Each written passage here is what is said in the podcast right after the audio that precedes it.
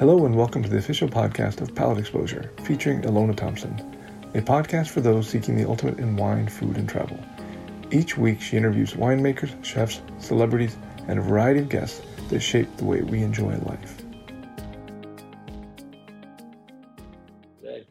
So Mary and I got uh, we were married in Healdsburg, and that's where our wedding reception was up here. And it's still going. Those old vines are 50 years old. They were planted in 1970. Uh, the old Pinot and Zin vines up here are 50 years old, and we're still making great wine from them. And uh, uh, uh it's a tribute to the people who planted it. Two women, you know, had bought this place in the late 60s and, and, and planted one like Zin and one like Pinot. So they planted Zin and Pinot, and thank God they're planted on St. George rootstock because it didn't get knocked out by the Blackfin. It's still here. You know, it's not a commercial, you know, you're not getting the commercial yield out of them. We're getting about a ton and a quarter. But I was advised, take it out and you got higher production. I said, oh, it's, we got to honor these, these older things uh, and nurture them along. And, you know, Mike Sullivan brought the vineyard back through his uh, viticultural ideas and, and that. And uh, so it's still producing today. And, uh, you know, when one of those old vines finally gives up, we just put a replant in where that was, and, away we go again. And uh, it's a great wine. It's uh, it's a unique wine. Come to find out, because uh, the site has a unique character to it. But it's uh, that's why I'm in the Pinot business right there. I was a cab guy, you know, and uh, I didn't much care for Chardonnay, um, you know. Uh, and so when I hired Mike Sullivan in 05, I was interviewing people, and so I make Chardonnay, and I said I don't like Chardonnay. I said, like Burgundy. Uh, man, so I heard Mike, and I'm now I'm drinking some of Mike's Chardonnay, and I'm drinking more Chardonnay today than I am red wine anymore because that's what's happened. You get a little older, you're drinking more of a, a different wine. So every every step is a learning experience for me. And that's what I love about the wine business. You know, every day you learn something. Once you think you know it, you're dead. You don't know it because it changes every day how open you are, how open minded, open hearted. There you were, a cab guy, self described, and who would appear serendipitously in your path but Bert Williams? I mean, if there's a Yoda like comparison, he's a Pinot. Exactly. what a great, you're exactly right. What you're exactly right. I mean, he was a Yoda, and and and the funny thing, I didn't know who the he was, and you know, I, I sit there every day going, "You idiot!" you, but I learned, I learned, uh, uh, I learned a lot from that man and others. Uh, you know, we're, we're sitting here, we're thinking about our 15th reunion, 15th anniversary this year for Benovia. And, uh. and, and, we're talking today, we're going to try to put something together on Zoom. And, and I said, you know, I have a picture someplace because what I would do is uh, the Pinot, when we bought the property in 02, there was a startup winery buying the Pinot, Kosta Browne course. and so they were startup and they, they had the fruit. Yeah. And uh, uh, the Zin was going to Clos du Bois Reserve Zin program. And so I got to know Mike, uh, Michael Browne and, and, Danny Kosta. And so I had Bert Williams over one night uh, in our little house, the little ranch house that we had. Still have it. Not having an outside dinner. And Bert showed up with wine. Margie came with some wine. And Mike, uh, Michael Browne came with some wine. This had to be 2003, mm-hmm. maybe 2004. I think it was 2004, and we're sitting out there back 16 years ago. There's Bert and Mike, Michael Browne, and, and Margie, and and Bert's, you know, sipping on some of Mike's wine, and Bert looks over at Mike and he says, "Great wine, Mike." And I tell you what, you know, Mike, uh, you know, Michael Browne's eyes went, you know, he he, he was a smile from ear to ear, and Bert was not pulling his legs. Said, Michael, this is very nice wine.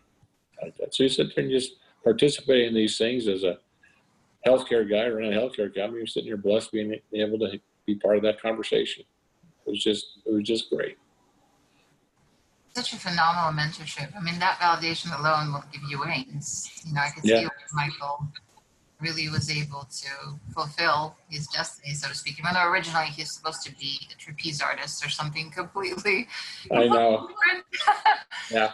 Um, but he is a winemaker, and that kind of encouragement Um, It was, it was just great to see a young guy being validated by an icon, you know, it was, this is way before they, they hit their iconic, uh, status, you know. Mm-hmm. Um, and in fact, the Cohn Vineyard, the, the 03 and the 04 were, uh, two of the wines that uh, helped set them on their path. That's right.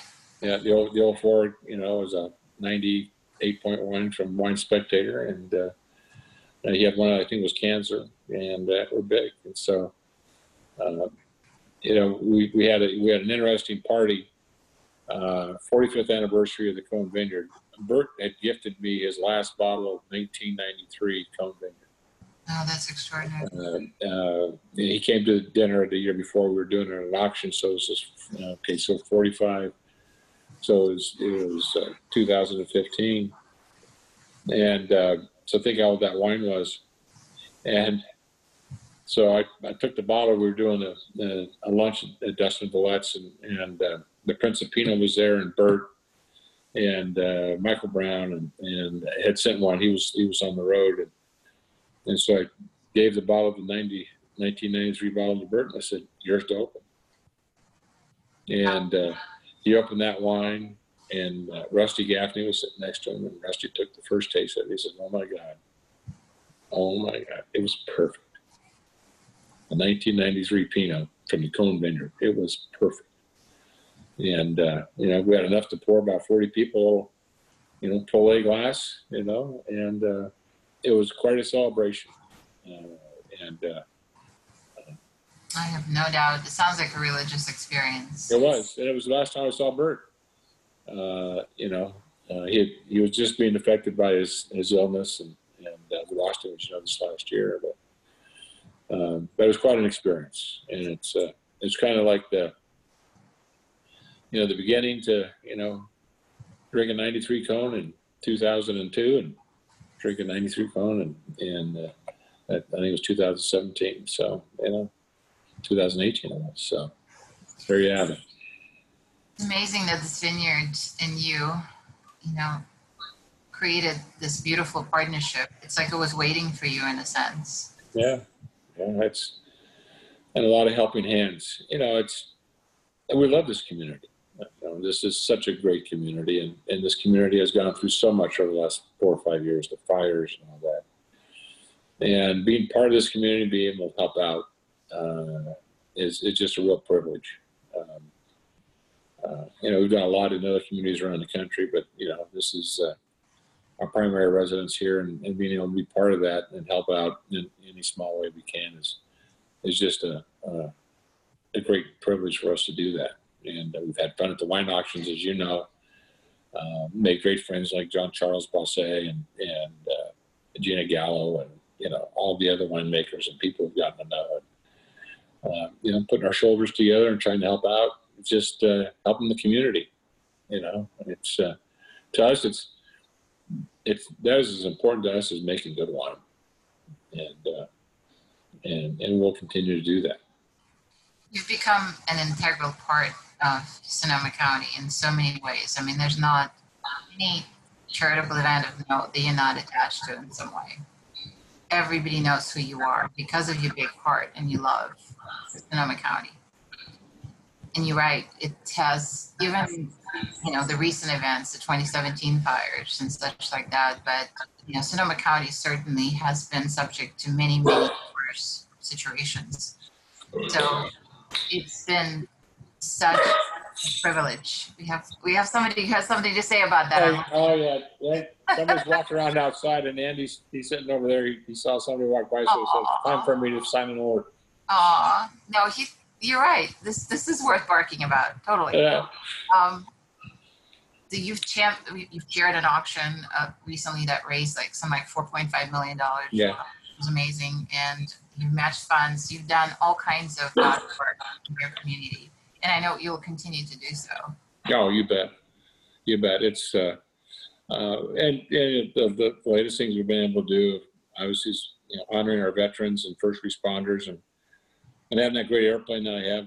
I've had it for 11, 12 years, and being able to do a little flyover here and and in honor of you know during our D-Day experience last year, taking her over to Normandy.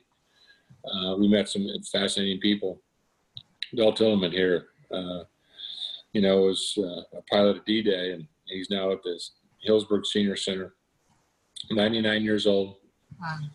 turns 100 next week, and they keep, nobody can see him, you know, because they're all locked down, and uh, and so we made sure we flew over, uh, flew over him, and, and Chris Smith from the Press Democrat wanted to come along because he's gotten to know Dell over the years too, and so. You know, uh, Chris wrote a beautiful article about Dell and his and his uh, heroism and, and uh, helping to win the peace. You know, and uh, uh, being being able to do those types of things, I'm blessed to be able to do it. You know, and to be able to help out and be part of the be part of it. You know what I mean? Absolutely. So I really want you to tell our listeners how that project came about because I have to tell you, I mean, I knew of it and I read the press releases, but when I actually saw some of the collateral, you know, some of the videos and such like that that were created, interviews with the veterans, I had a hard time holding back tears. It was such a powerful message again, so timely. Let's face it, some of us feel sorry for ourselves, and I have my moments like everybody Sure. else You're human. put it in perspective like nothing else. This 20 year old kid's hopping in this airplane that barely trained to fly and living a hero's life without any accolades or an acknowledgement. That's right. That's true courage. That is something. Know, I, I felt a little whiny afterwards myself, and I know after you guys hear the story, you will too. How did that whole thing come about? Please tell me. Well, it was is interesting. Uh, so three years ago, uh, we were approached by a, a gentleman who had gone to the 70th anniversary of D-Day, and only one American airplane showed up. Wow. And, and so three years ago, he reached out to those of us who had had these type of airplanes and said, "Can we put a squadron together?" And so uh, uh, we started the project. Then uh, the airplane I had was was well maintained before I bought it, and we kept that up. But we we went through and did a, a major refit for it, um, and made sure that uh, you know we could we could do this. And I started off doing it to honor my dad, uh, who fought in World War II, uh, served in North Africa, and then uh, in the terrible conflict fighting up the boot in Italy. Uh, he was highly decorated, but um, quite frankly, most of his most of his friends uh, were killed uh, in combat. Uh, Cassino, there were seventy five thousand casualties just at the Battle of Cassino, and uh, you know, and so he and my uncle, uh, one of my uncles was an LST commander in South Pacific, and the other one was a flight engineer on B 29s flying off of Tinian bomb in Japan. All, all three of them are very, very precarious, uh, dangerous jobs. And, and so I started off this thinking we'd do that to honor my dad and my uncles. And, you know, we went to these communities and uh, the veterans would come out and all of a sudden I said, wait a minute. This is a lot more than Uncle Jim, Uncle Sam, and my dad Novi. And this, there's a lot more to this than, and became, I really understood the depth of these people and what they did for our country. And, and you get to know those people. And then our little squadron, I now call it the Mighty 15. You know, we met up in Oxford, Connecticut and flew the North Atlantic. And seven, my plane's will be 78 years old at the end of this month. And she was 77, flying the 77 year old airplane across the North Atlantic is, you know, it takes a lot of courage or a lot of faith, uh, probably both. Um, I made sure I had as much wine as I had oil because I said, look at, I said, we're in trouble. You can't pull the oil in the engine while we're flying, so we might as well start drinking the wine. But we went across and we met some of the most amazing people in this world. Um, that was a blessing. Well, there was old guys helping us out in Greenland as we we're refueling and, and uh, you know, plugging up an oil uh, filter, or um, we flew in Dublin to, to kind of reconnoiter and do some movements and the people greeted us at the airport. It was amazing. These people, these come out, they love us. They love the plane. Iceland was, we landed at Iceland um, after a seven hour flight across the ice cap and across the North Atlantic. And as we landed, this airport manager said, we were opening up so the people would come out. And so we not only flown seven hours, we opened the door, and in, in an hour and a half, 275 people walked through my airplane.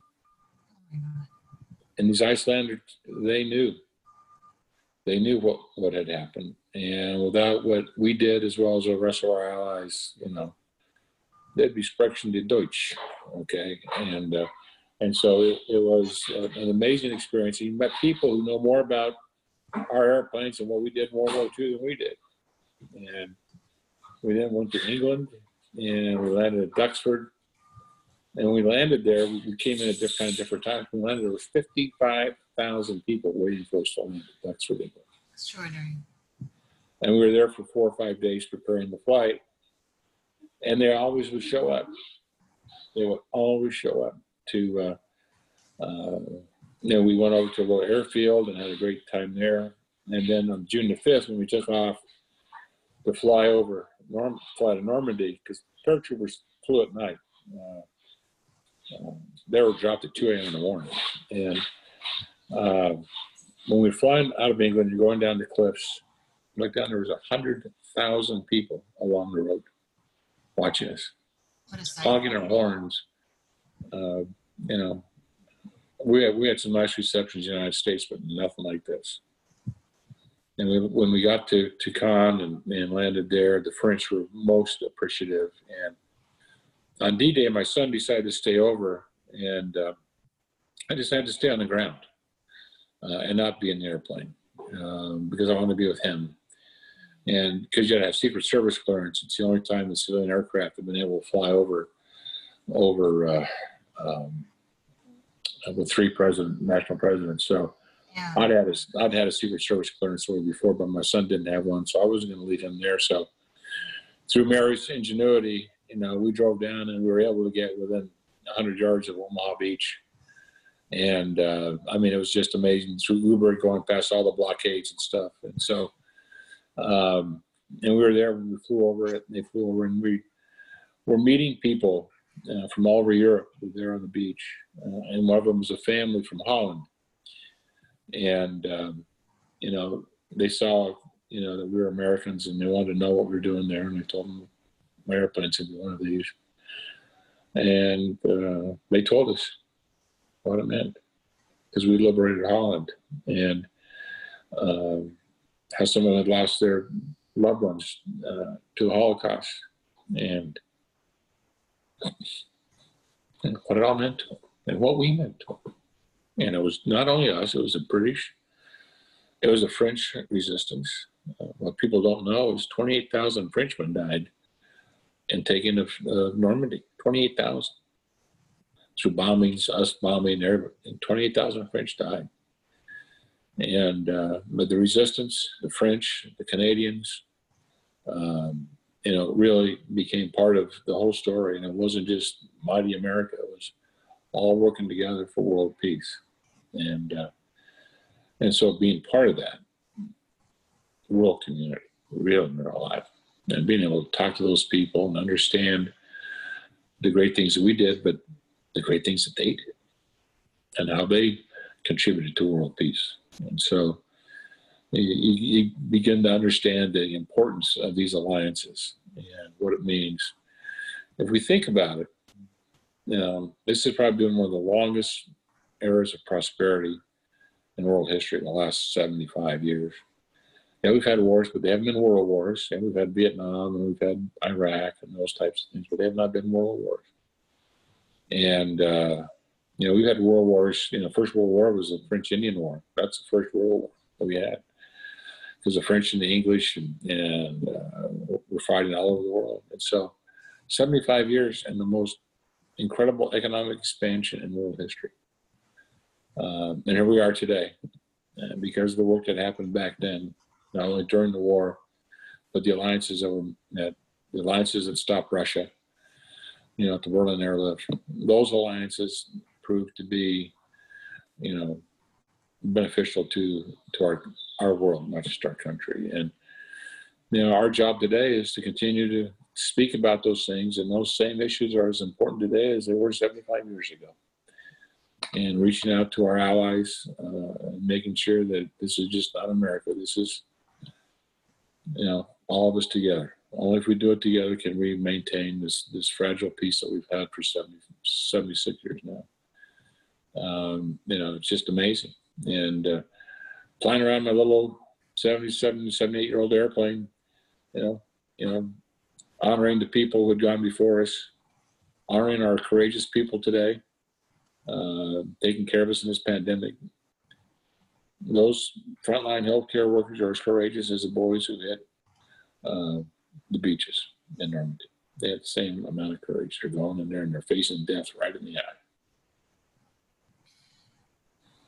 Fragility of human life, and yet the power of human spirit is what's on display in what you're describing. You clearly are a global citizen. As lucky as we are to have you in Sonoma County, even though I don't live there, I have so much love for it that I wanted to be prosperous forever. And people such as yourself that, again, to highlight business acumen to spare, but also a heart to spare to go along with it. You're truly the organic, authentic leaders, not the ones that are elected, but the ones that really showcase all the best about human nature. In those historical moments that you've described, indeed as relevant today. As we're being tested as a nation and the world, I hope people realize how interdependent we are. What happened in Italy, what happened in France, what happened in Germany, in Russia, in South Africa, in North Africa. Right. We should all think about that because honestly, we're not immune. We don't have some sort of, you know, magic bullet um, that we can, you know, isolate and live in a bubble. Um, and as such citizens, we really ought to think about how we can take better care of each other. And examples such as yourself are very inspirational and very comforting in the sense because as we talked about in the beginning of the conversation the history repeats It does.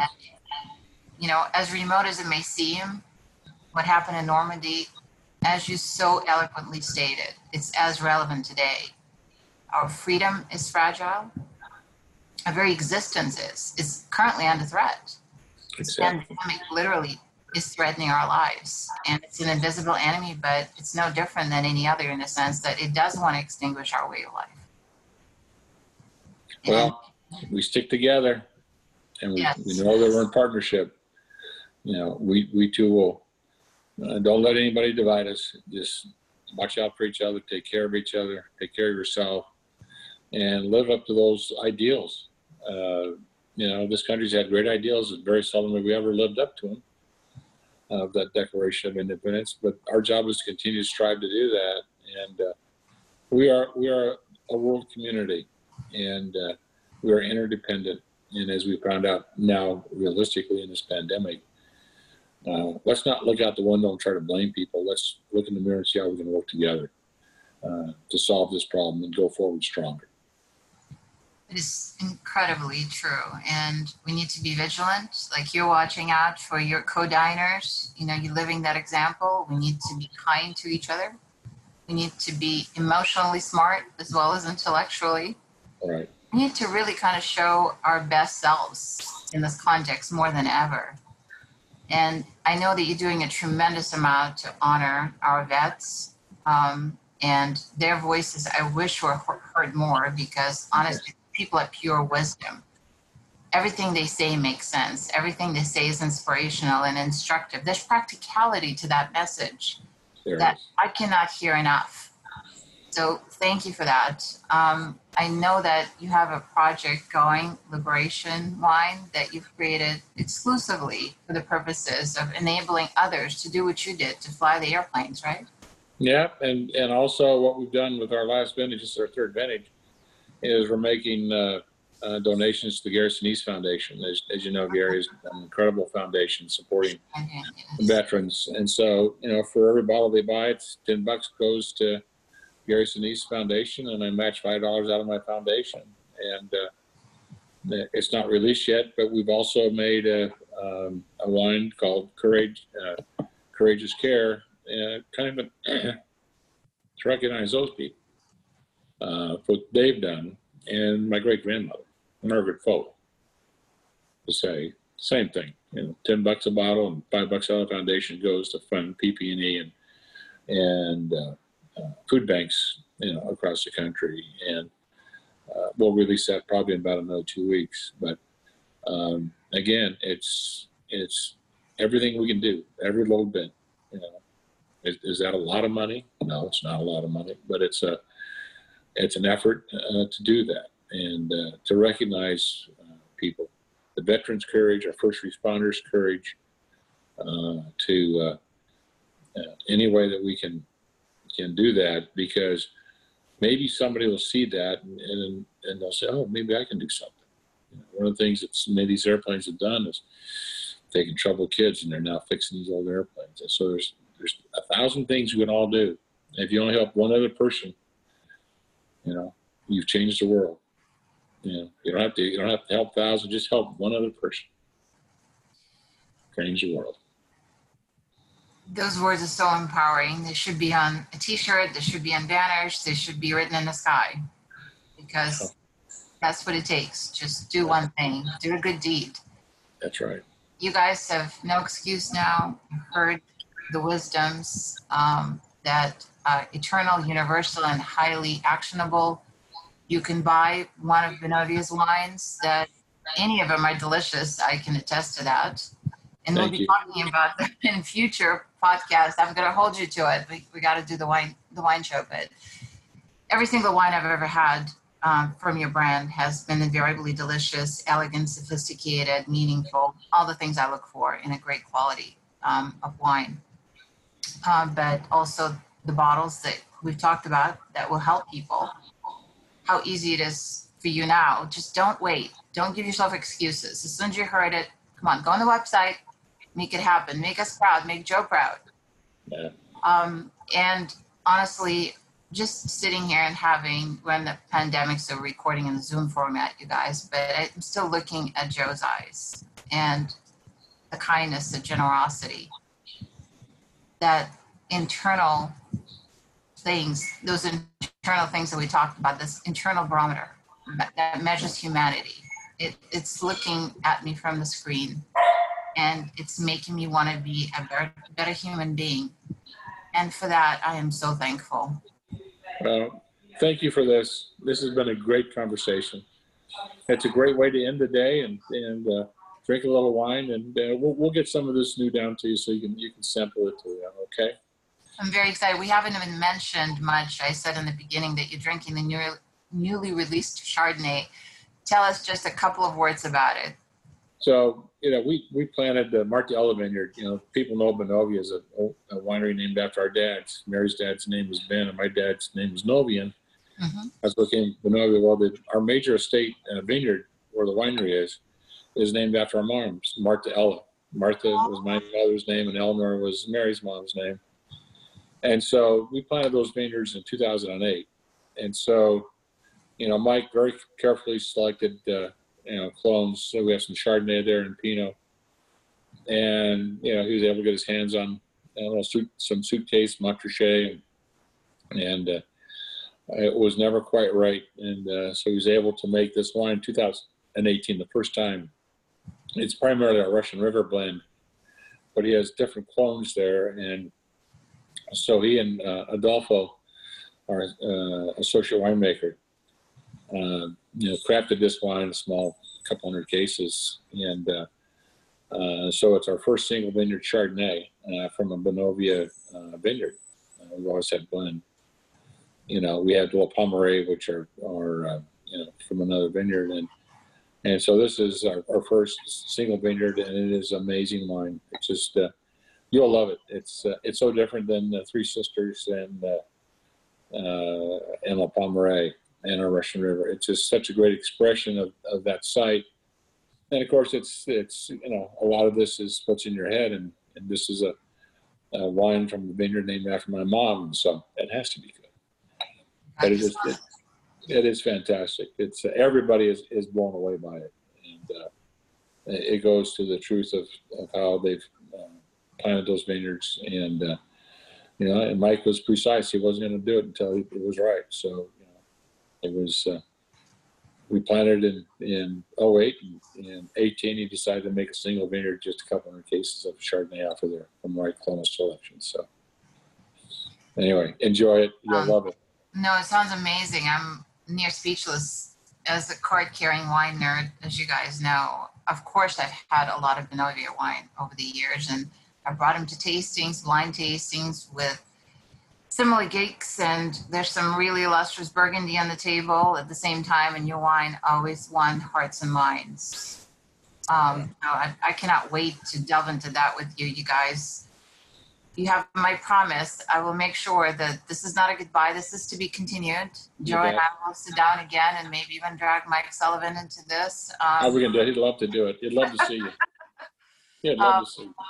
this is such a good time. I cannot imagine ending it on a better note than cheers um, and to good health, to spending more time together, You bet. To putting all the bad things behind us and really emerging from this as better society and better humans. Remember, peace and all good things to you. Cheers. Thank you. God bless. Okay. God Bless. Okay. Thanks again for tuning in to the official podcast of Palate Exposure featuring Ilona Thompson. We'll see you again next week.